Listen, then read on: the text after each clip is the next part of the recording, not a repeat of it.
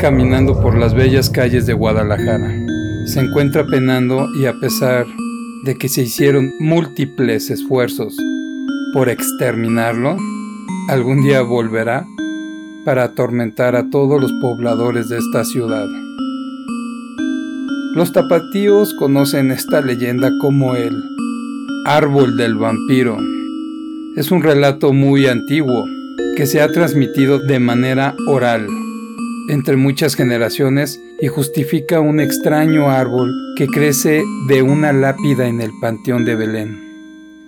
Según los pobladores, esta historia comenzó a finales del siglo XVIII, en plena época colonial en Belén, un pequeño pueblo que ahora forma parte de la ciudad que conocemos como Guadalajara. Todo marchaba con tranquilidad en el pueblo, hasta que llegó a vivir a una enorme hacienda un hombre de origen europeo, sin familia o compañía. Él se presentó a sí mismo como el conde de Baldón. Era evidente que este hombre poseía una enorme fortuna. Era una persona muy discreta, pero muy elegante, siempre de negro y de gran estatura. Lo que más llamaba la atención de este excéntrico personaje eran sus solitarias caminatas a altas horas de la noche. Nadie podía explicarse este excéntrico hábito, y como el conde de Baldón no hablaba con nadie, los pobladores no le dieron mayor importancia. El verdadero problema comenzó en las mañanas. Los pobladores comenzaban a encontrar animales muertos, con marcas de mordidas en el cuello y completamente secos sin una gota de sangre. Los vecinos, confiados, intentaron justificar estos hechos con la llegada de una epidemia animal, pero en un par de meses los cadáveres que amanecían en las calles de Belén ya no eran gatos, ni conejos o perros, ahora eran cadáveres humanos. Todo el pueblo entró en pánico, que algo extraño estaba sucediendo.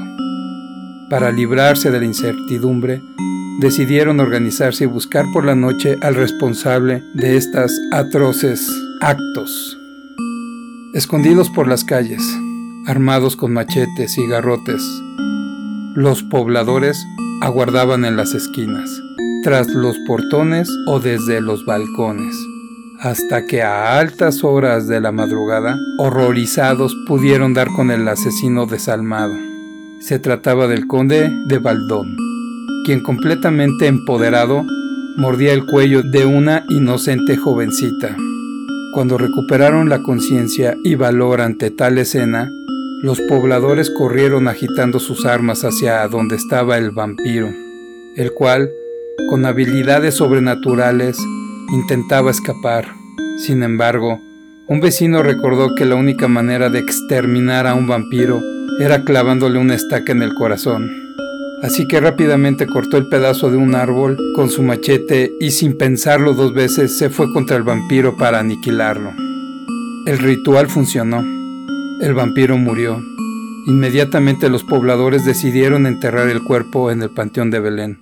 Pero poco tiempo después de esto, un árbol empezó a crecer desde adentro de la tumba, rompiendo el ataúd y la lápida. En cuestión de meses, un poderoso árbol compuesto por múltiples troncos habían cubierto por completo la tumba entera. Se cree que el árbol resguarda el espíritu del vampiro y que en el momento en que éste sea cortado o las raíces se asomen completamente, el vampiro regresará para vengarse de todos los habitantes de la zona y de sus generaciones.